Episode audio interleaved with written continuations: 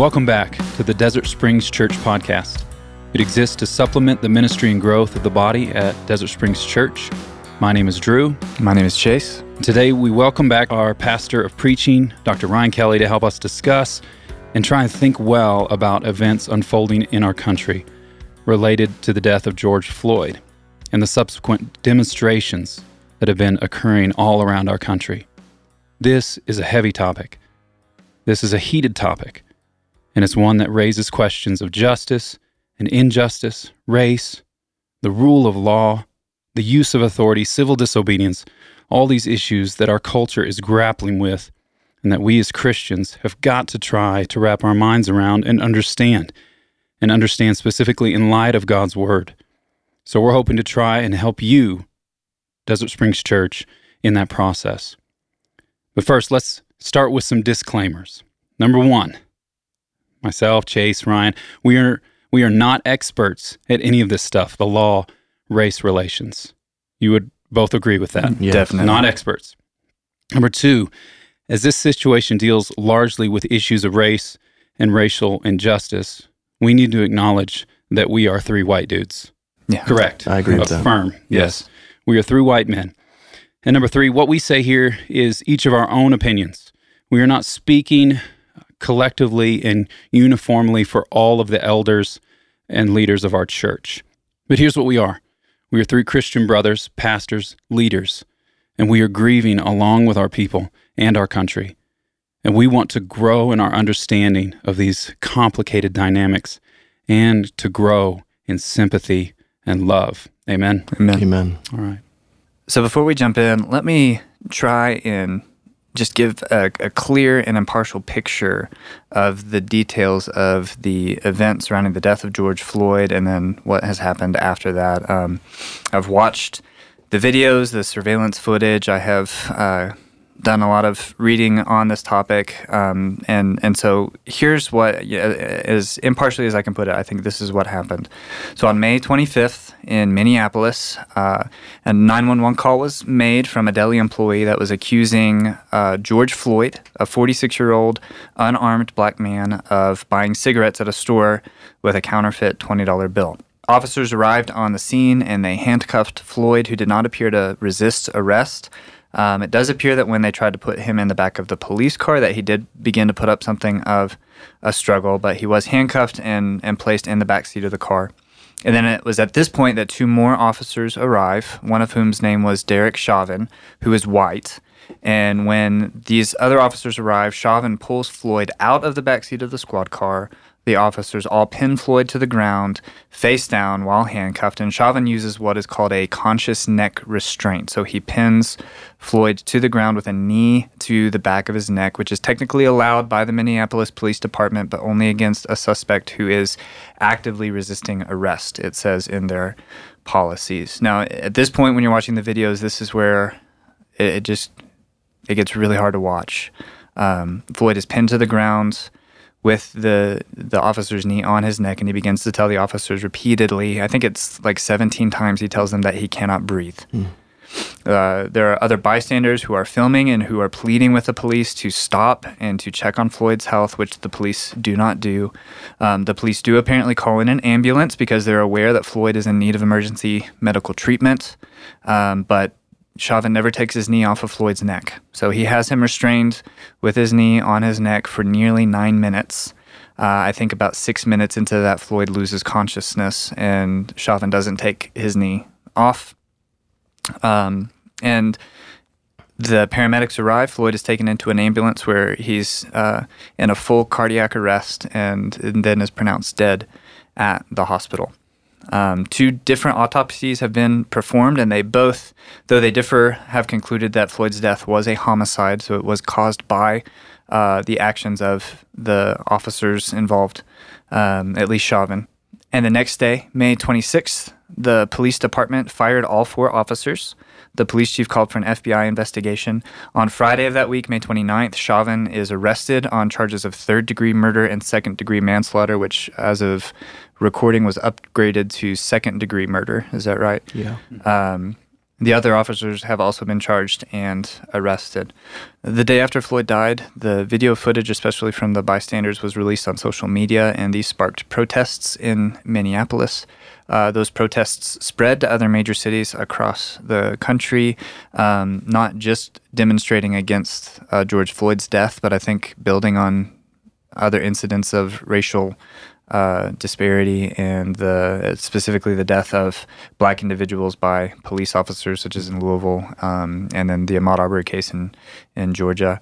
In Minneapolis and in these other cities, some of these uh, demonstrations have turned to large scale vandalizing and the looting of businesses and restaurants. The last I checked yesterday, I think there have been six fatalities, six deaths uh, as a result of these protests. Some of those deaths are police officers, some of those deaths are at the hands of police officers. I think it's also fair to say that the response to these protests has been mixed in how it's been treated by authorities in different cities. And as we're recording this, the, those protests have continued. Um, this is really where we stand as a country. Um, more protesting, more mm. more demonstrations, some uh, more violent than others, but that's that's where we are. So Ryan, given all those specifics surrounding the killing of George Floyd and all that that has unearthed in our country and in, in our culture here, help us to start to assess uh, what happened.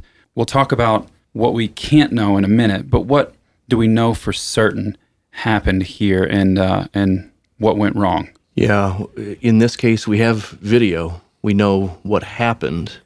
Um, we don't know what's in the mind of every individual. Um, we can say manslaughter is wrong, murder is wrong, um, police brutality is wrong. Mm.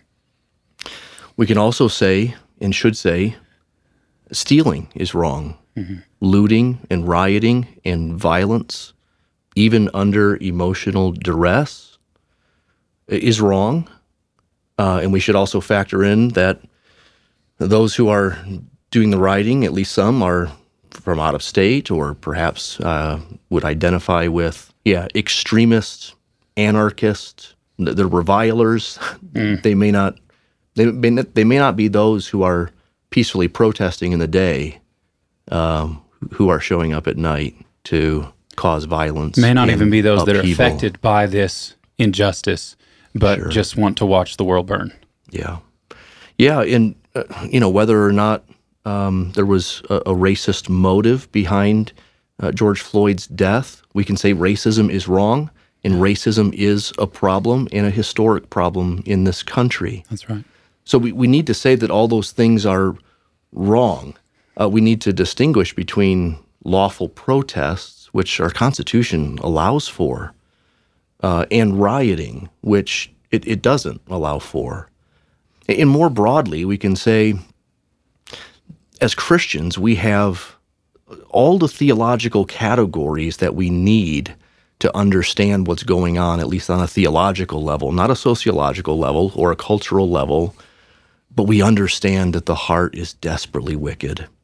Uh, we we we believe in total depravity. Not that everyone is as bad as they could be, but that sin has affected us in every part of our beings, and that goes for all of us. Uh, we know from the Bible that there's the inadequacy of human justice in this lifetime, and there's hope beyond this lifetime. Uh, we, we know that we're awaiting Christ's return for complete and final reckoning. Uh, and we also know from the Bible that that's not enough for us to just simply wait for Christ to return, but to pursue peace and justice and love now as best as we can. And the Bible also tells us to lament and shows us how to lament. Yeah. Uh, let's let's not miss that. We don't know what to do. We know this is hard. We know this is sad. We know we should grieve. We should weep with those who weep. Uh, the Bible not only tells us to do it, it shows us how to do it, particularly through those wonderful lament psalms. Yeah, Ryan, I think it is important to realize that multiple things can be true at once. And admitting that one thing is true does not cancel out another truth so that we can we can say racism is wrong we can say that police brutality and the extra the, the misuse of authority is wrong, and we can also say that rioting is wrong, and and those things don't. Yeah, they, they don't mis- misrepresent the arguments that we're trying to make in those other those other realms. Even those things are true, this is still an incredibly complex situation. And I think a lot of the demonstrations, the right demonstrations, are just frustrations at the complexities of what's going on here. And I think we're all overwhelmed with with so much that's going on beyond just this issue of the death of George Floyd. Um, so, how do we deal with some of these more complex issues that are being discussed around this event? Issues of of racial injustice and issues of inequality in our country. Yeah, real quick, you you referenced this isn't just a response to George Floyd. This is this is a response to decades, centuries of this kind of injustice that people are feeling and sensing. Yeah, uh, yeah. We don't want it. We don't want it to come across like this all exploded because George Floyd. Right. Yeah. Yeah. yeah. You've referenced other cases, yep. but this isn't. This isn't a new thing. Yeah. This isn't uh, just fresh mm-hmm. on everybody's uh, hearts and minds. Yeah. This is this is coming from from some deep deep roots. Yeah. African Americans are two and a half times more likely than whites to die at the hands of police officers mm. per capita. That's not an accident. That's not a coincidence. Yeah. Yeah. So, Ryan, how, how do we deal with the complexities? I think one big question that comes up a lot is the, uh, the existence of systemic racism. Mm. Help us understand that. Yeah, well, here we say again that we're not experts on any of this, but I think systemic racism is a reality. Um, identifying when that's reality is not always easy. Hmm. The solution is even harder. There's there's no simple fix. Um, you know, some of us who don't work on cars, when our cars don't work, we open the hood and we look at the engine, hoping that there'll be this wire or cable just sitting there saying, "Plug me back in." and then boom. Of course, it never works that way. Our cars are more complicated than that, and this issue is far more complicated than our broken cars. So there's no one simple fix. It's not merely education. It's not merely better policing. It's not merely, you name it. The list could go on and on. So that's part of the complexity of what uh, we're, we're dealing with here. Part of the issue is that, um, as we've kind of already implied, our culture and also the media seem to want to force us into one analysis of things or identifying one problem. We were talking about this earlier, and I said it, it's like they, uh, the media requires us to, to use one monocle uh, and, and never a, a, real pair of glasses. Mm-hmm. Um, and so we've got the monocle from the left or the monocle from the right.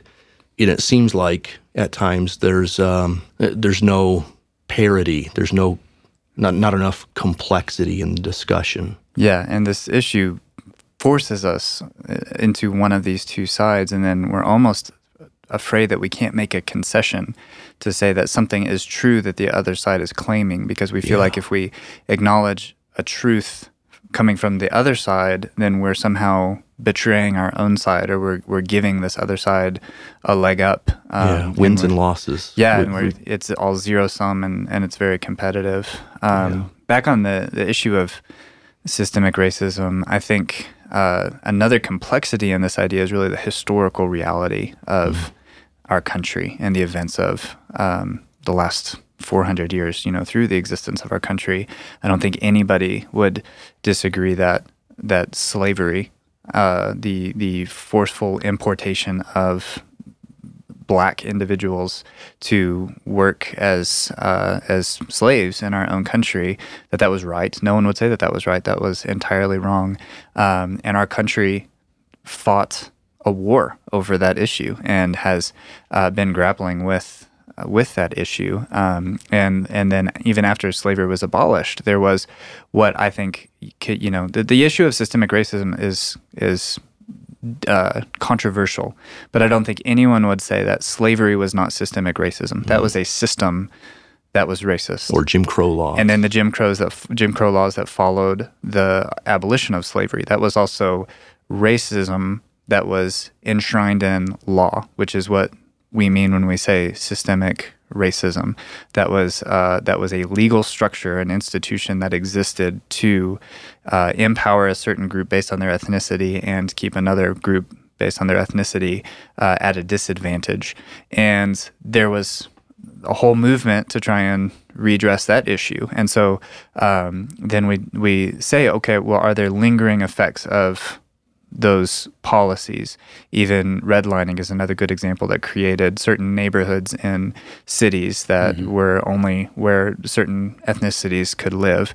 Um, all of those have had, I think, lingering effects on our society that may even influence the the presence of law enforcement in certain neighborhoods and not in other neighborhoods that may um, in, increase uh, the level of crime in certain neighborhoods and not mm-hmm. in other mm-hmm. neighborhoods because of relationships to poverty and education and all these things. And so you can see where it gets incredibly complicated. So um, you may disagree on is there is there a law right now on the books that's racist? You may look around and, and try and find that. Um, I think certainly if we see that, we would say that's wrong and that needs to be taken away. Um, and that's where the issue of systemic racism, get, racism gets complicated, is like you're saying, trying to identify it when it's at work now. But it's much more complicated because of the the historic factors in our country. That's the question. You know, um, is there is there a certain law that you can point to right now that's yeah, but some people some people would argue that that that systemic racism was back then and was abolished in the civil rights movement and those things just don't exist anymore, right? right? Because we don't have the segregation laws and things like that. Yeah. So, um, so they would say that the, that those things don't exist. That right. systemic racism is the boogeyman, um, and so I think I think in part, if you're in that category, you have to ask yourself, um, why do you believe that? Do you believe that simply because you've never experienced systemic racism? You've never experienced that level of oppression or injustice. Um, so we have to be suspicious of ourselves and our own experiences defining our worldview. Yeah.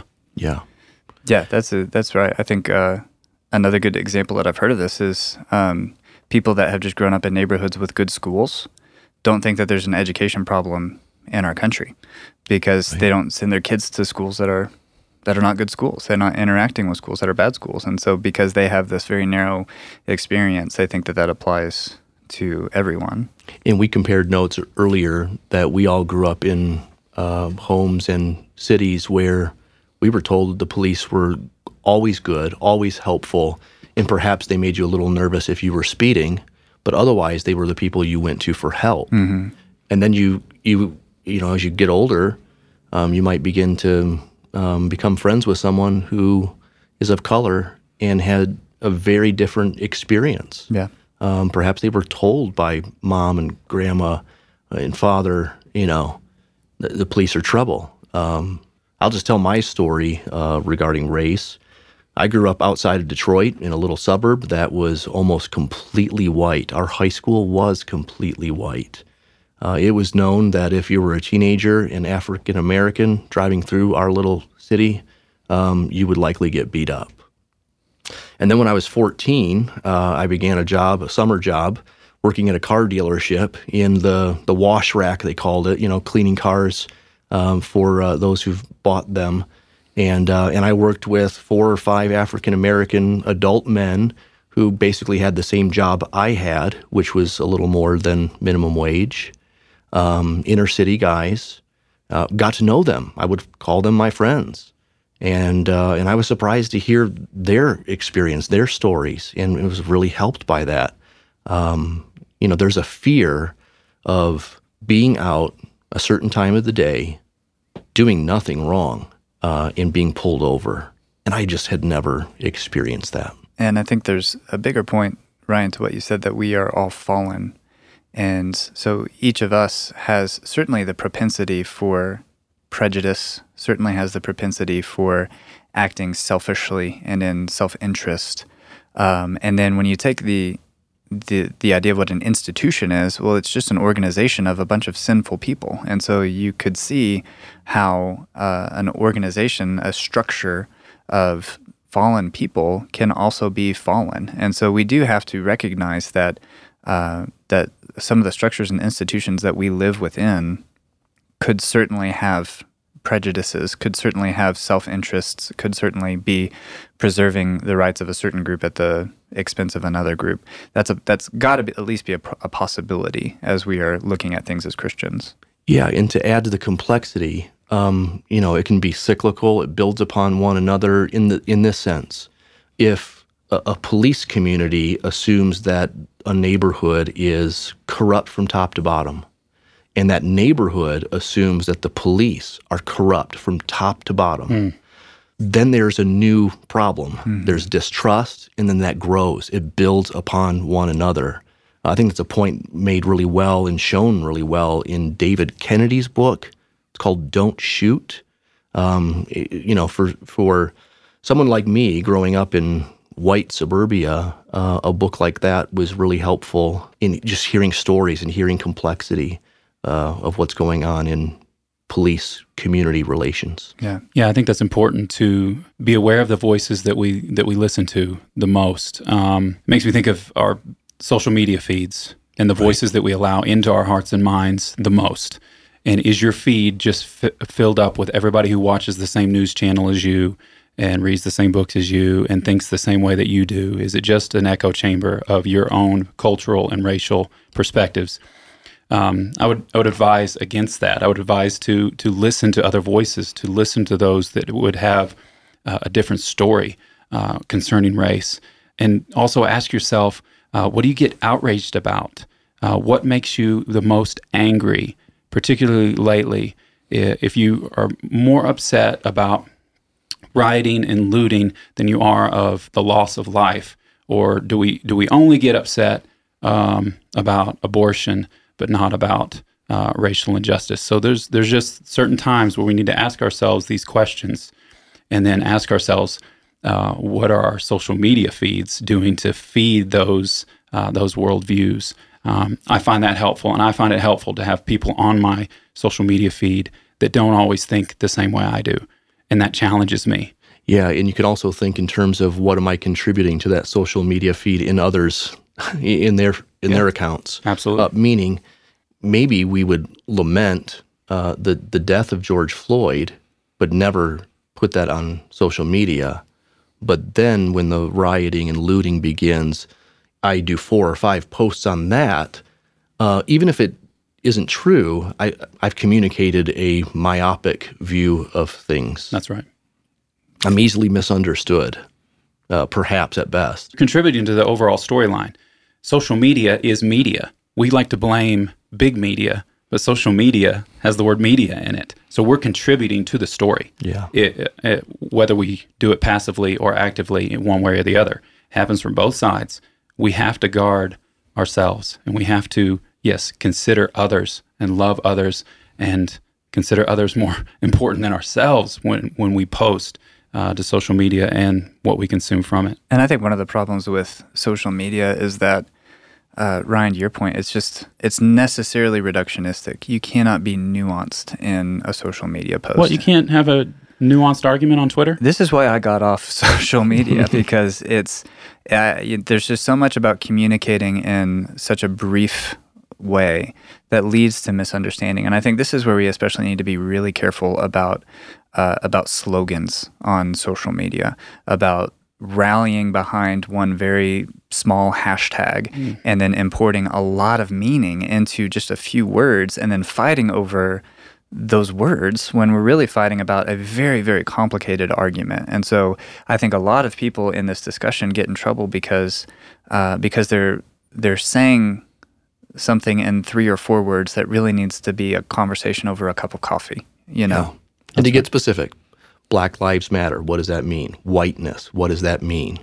Um, exactly. When you when you racialized. say yeah, yeah, when you say the word racism, when you say the word right, white supremacy, when you say Black Lives Matter, when you say all lives matter, you're not just saying those words. You're bringing a lot of definitions into those words, but somebody else may be using very different definitions of those words. They may hear you say all lives matter and think you're saying something that you're not meaning, but because you've reduced your whole argument to a slogan, we're just getting madder at each other because we're not actually talking and we're not actually listening.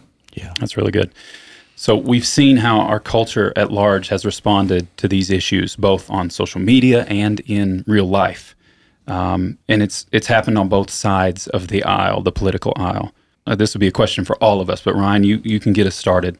How should Christians respond? Can Christians, uh, is it right and good and ever morally uh, appropriate for Christians to protest? Um, how can we respond as Christians? Um, we would all agree the Bible is not silent silent on these things. So how can we respond? Yeah, on the issue of protest, I think Christians can protest. Our country was born out of protest in some ways. Um, the new covenant, in some ways, was born out of a, kind of protest. Jesus, um, I think, at times protested parts of Rome and protested parts of the Jewish leadership in his day. Protest can be um, loving neighbor. We made a distinction earlier between riots and protests, and here's where riots aren't love of neighbor but protests certainly can be. It can be love of God, pursuit of justice, the pursuit of peace, um, and love of neighbor. So I think, yeah, that that's something um, that and we're Protestants. we're Protestants. We pro- protested Rome uh, a few hundred years ago. And that's let's right. just say too how grateful we should be to be in a country that has protected protesting. That protesting is a means of holding our authorities accountable and and ensuring that the sword that God has given to these authorities is exercised rightly. Not other people in other countries have that right. You know, they don't they don't get to argue with the authorities. We do. That's really a gift. And so we should see people protesting and say, God bless America. You know, thank you for this freedom that we have that not other people in the world get to experience. Amen. Yeah. So if we're not comfortable protesting, what are some other ways we can respond? Yeah, and we want to make sure that that's a well-rounded answer because um, protest isn't the only answer, even for those who do want to protest. Um, weeping with those who weep. Um, we have that biblical category. Um, uh, there's a forthcoming book. It should be out in the middle of the summer. I've got an early copy of it, but Mark Vroegop's book called "Weep with Me," and the subtitle I might get wrong, but it's something like "How Lament Helps with racial reconciliation. Mm. Uh, I've been really enjoying that book and I'm eager for it to get out in print so others can benefit from it. So, uh, lamenting and corporate lamenting is a part of how we um, respond to this as as thoughtful Christians. Weep with those that weep, being a reference to, to Romans twelve fifteen. Rejoice with those who rejoice, and weep with those who weep. Yeah, Amen. exactly. And we, we have to think of how we respond to this in connection with the gospel. Um, we as Christians, we have something to offer the world um, that is unique, and we believe it is the answer. Um, so the gospel doesn't discriminate uh, with race. Uh, the the gospel unites race and differences of other kind. Um, Galatians three twenty eight.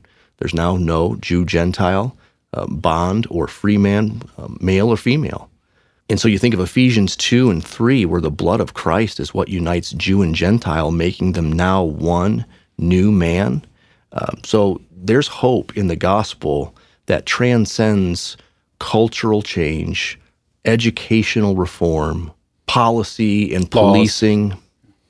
Yeah, all that.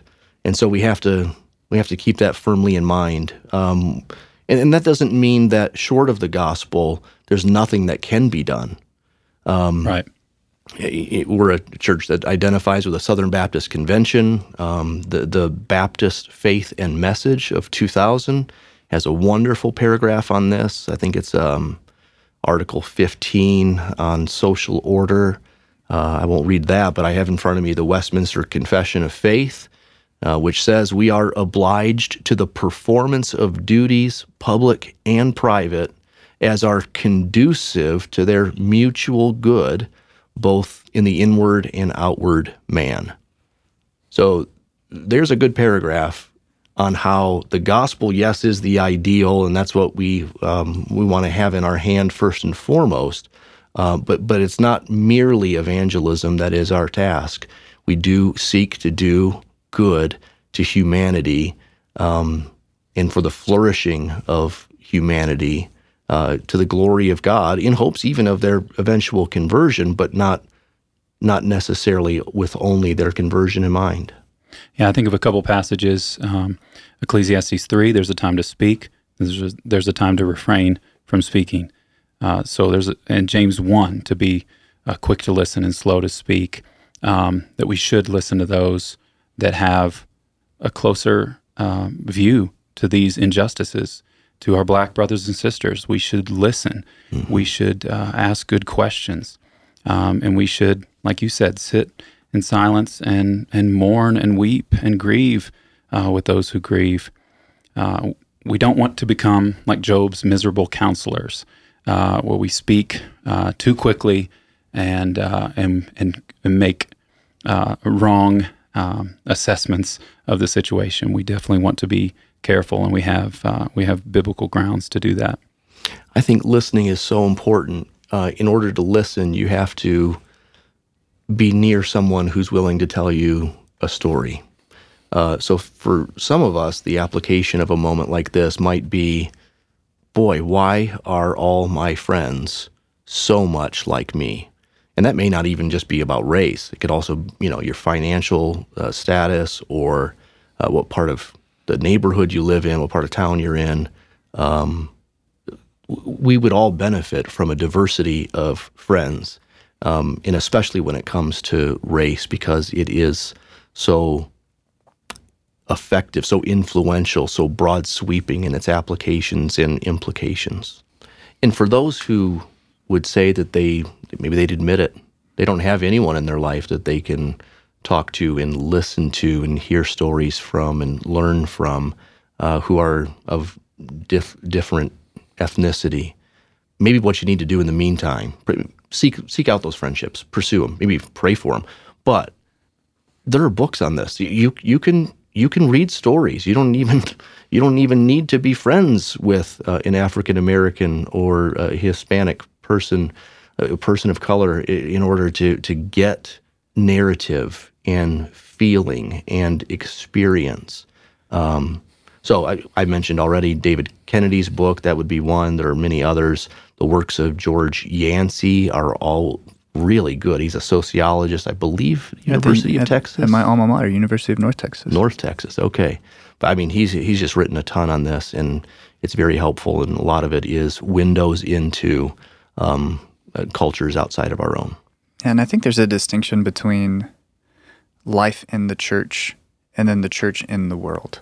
Um, I think we see these problems in the world. We do what we can to try and address them, to bring God's righteousness and justice to bear through the means that we have, even through political means and through protesting. Um, and so we want to work in that. But in the church, the, there should be no excuse at all uh, for for racism, for partiality, for division, for disunity. Um, and so, even as I think about a world, and I know I'm with with you guys, just as we've looked at this stuff, it's heartbreaking. It's it's heavy. It just kind of feels like the whole country, the whole world is on fire right now. And then we look again at the church, and the church really can be that city on a hill. It can be a place where black people and white people just love each other and they work through their differences. Their differences don't go away just because they've become Christians. They're still black, they're still white.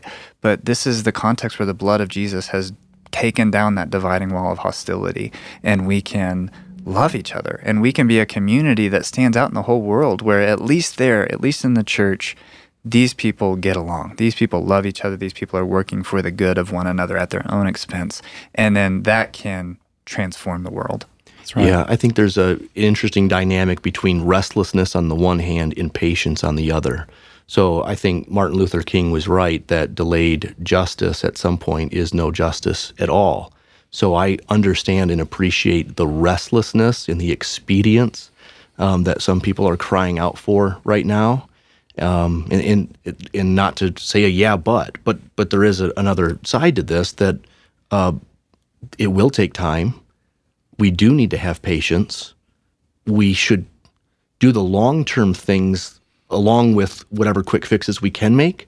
We should do the long term things of being the church, mm. of being this countercultural example of oneness and diversity, uh, holding that out to the world. That's right. I, I, think of Paul in Philippians 1 um, or he tells them to shine like lights in a in a dark city, um, that that others might come to to believe and be saved, and that's our hope. Um, so that that means okay, just keep doing what you've been doing and try to do it a little bit better the next day. Uh, be the church, uh, love each other, um, be accepting, um, be different, and and pursue uh, and celebrate diversity when God provides that in a local church. Yeah, the the terms "how long" or "come, Lord Jesus" are laments, they also have eternal perspective uh, that that support them. Um, uh, that's really good. I think of the fact that this problem can seem so big and so complex that it just paralyzes us mm. to never speak, to never act, to never do. What can we do? What can you do against such injustice? Um, I saw I saw a post that was really helpful. I can't remember who it was, but just had this idea that not all of us are going to be Martin Luther King Jr. Not all of us are going to be Rosa Parks. We can be who we are, where we are, and affect what we can affect.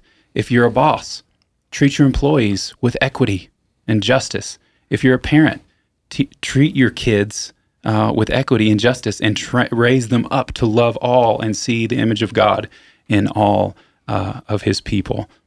In prayers, uh, one of those that uh, we would say that that's not always a quick fix. It can be. Maybe the Lord would intervene in a special way because His people pray. Um, but even while we wait, however long we wait, maybe till the consummation, certainly till the consummation before it is fully fixed. But until then, we pray. We just keep praying, and and we we don't think that it's doing nothing or it's it, it's on you know it's the other thing you do. But if you're really serious, you'll get active in politics or marching or whatever. Do those things and pray. That's Christians good. need to pray. Yeah, we don't have direct commands to to protest this specific thing or that specific thing, but we do have commands to to pray. Uh, I saw another thing that said, uh, uh, back to your point about being angry or being uh, just uh, this this sense of unrest. Uh, again, I, I wish I could quote the person, could look it up, but they said that being angry all the time is corrosive, corrosive and unproductive. But never being angry, specifically about injustice, never being angry is morally irresponsible. So I thought that was just a really helpful way of of putting putting anger in perspective of that idea of being angry and not sinning, of yeah. righteous indignation against sin. Like we have biblical categories for that. If we're if we're always angry all the time, you, are going to erode into into something ungodly. But if you're never angry, then you need to you need to ask yourself, are you paying attention? Yeah, you you alluded to Ephesians 5. Be angry and do not sin. Don't let the sun go down on your wrath. So even righteous indignation can turn towards bitterness, resentment, uh, sinful anger, um, and that, and I don't I wouldn't say uh, necessarily we should take that literally. Like, uh, hey, those who are really upset about the death of George Floyd, make sure you um, are no longer angry by bedtime mm. tonight. Mm, right. No, it's not going away that fast. That's not what Ephesians 5 means.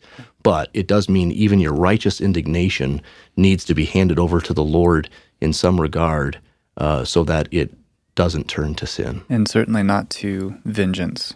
You know, I think that's been that's been a disheartening thing about some of the rhetoric that I've seen lately is that some of these really violent acts have been have been treated with a, a tone of taking revenge. Uh, and that implies one that yes, a wrong was done that needs to be avenged, yes. But then we remember that the Bible says it's not for us to take vengeance, it is for the Lord to take vengeance. And this is something that we've been looking at in the Psalms that we've been studying that God will come and he will judge with equity.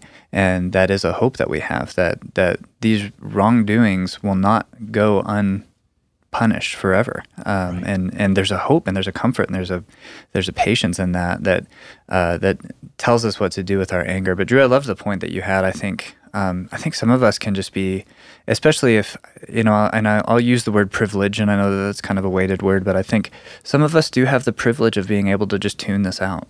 Of not thinking about this because it doesn't affect us and it doesn't affect the communities that we live in. Um, and so it's just really easy to ignore it. It's really easy because it's overwhelming. I was feeling that this morning. I was just feeling overwhelmed.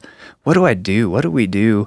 How do we proceed? And how long is this going to keep on happening? And Galatians 6 9 came to mind. Just don't be, don't get tired of doing good. Hmm. And just keep doing good until God comes back and does the ultimate good.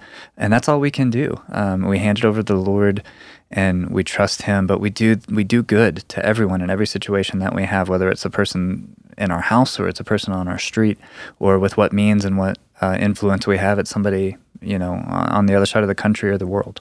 That's good. I think privilege is the right word. I think it's a privilege to learn about racism and not having experienced it. Mm. We have to learn about it. We have to ask others what's this thing, racism? I think that's a privilege. So let's try and land the plane here. Um, I'm curious from both of you guys, how have you been praying? How do we pray in a situation like this? Yeah, I think we pray for justice. We pray for God to do what only He can do. Um, we go to an omniscient, sovereign God, and that should be of great comfort to us. Um, we said because of this video, there's some things we know well, there are going to be some incidences in the future, and we don't know what exactly what was going on, exactly whose narrative is more correct. Um, but God knows. Uh, will not the judge of all the earth do right? The answer is yes. He'll do right. We can't see it yet. We pray for it to be seen more than we're currently seeing it. And so as we pray, we, we you know fix our eyes on Christ's return when he will make all things new um, all injustices will be set aright. Every tear will be wiped away. Hmm. Um, so we pray for his coming. Come, Lord Jesus. Yes. Even so, come, Lord Jesus. For me, I pray for repentance. I pray for repentance in my own heart for any prejudice or racism that may exist. I pray for corporate repentance in our church against these things and the church in America and in the world. And then I pray specifically for uh, for churches, for pastors, the churches in Minneapolis that are that are ministering to these hurting brothers and sisters, uh, those who have lost loved ones. So praying for wisdom, praying for uh, patience uh, in these in these difficult circumstances, and praying for those with authority, those who have um, the ability to have sway over policy and those sorts of matters. They our leaders need our prayers more now than ever. Amen. Amen. Well, that's all the time that we have today. I know this has already gone a little long, but we hope that this has been helpful for you. Uh, I know that it's been helpful for me just to talk through this with you, brothers. Um, and, and Lord Jesus, come quickly. Help us in this time and, and every time. If you'd like more information or updates about what's going on at DSC, you can go to our website, dscabq.com. You can follow us on Facebook, Twitter, or Instagram. And Lord willing, we'll have another episode for you next week. Until then, on behalf of Drew Hodge and Ryan Kelly, I'm Chase Jacobs. Let's keep spreading God's glory broader and deeper.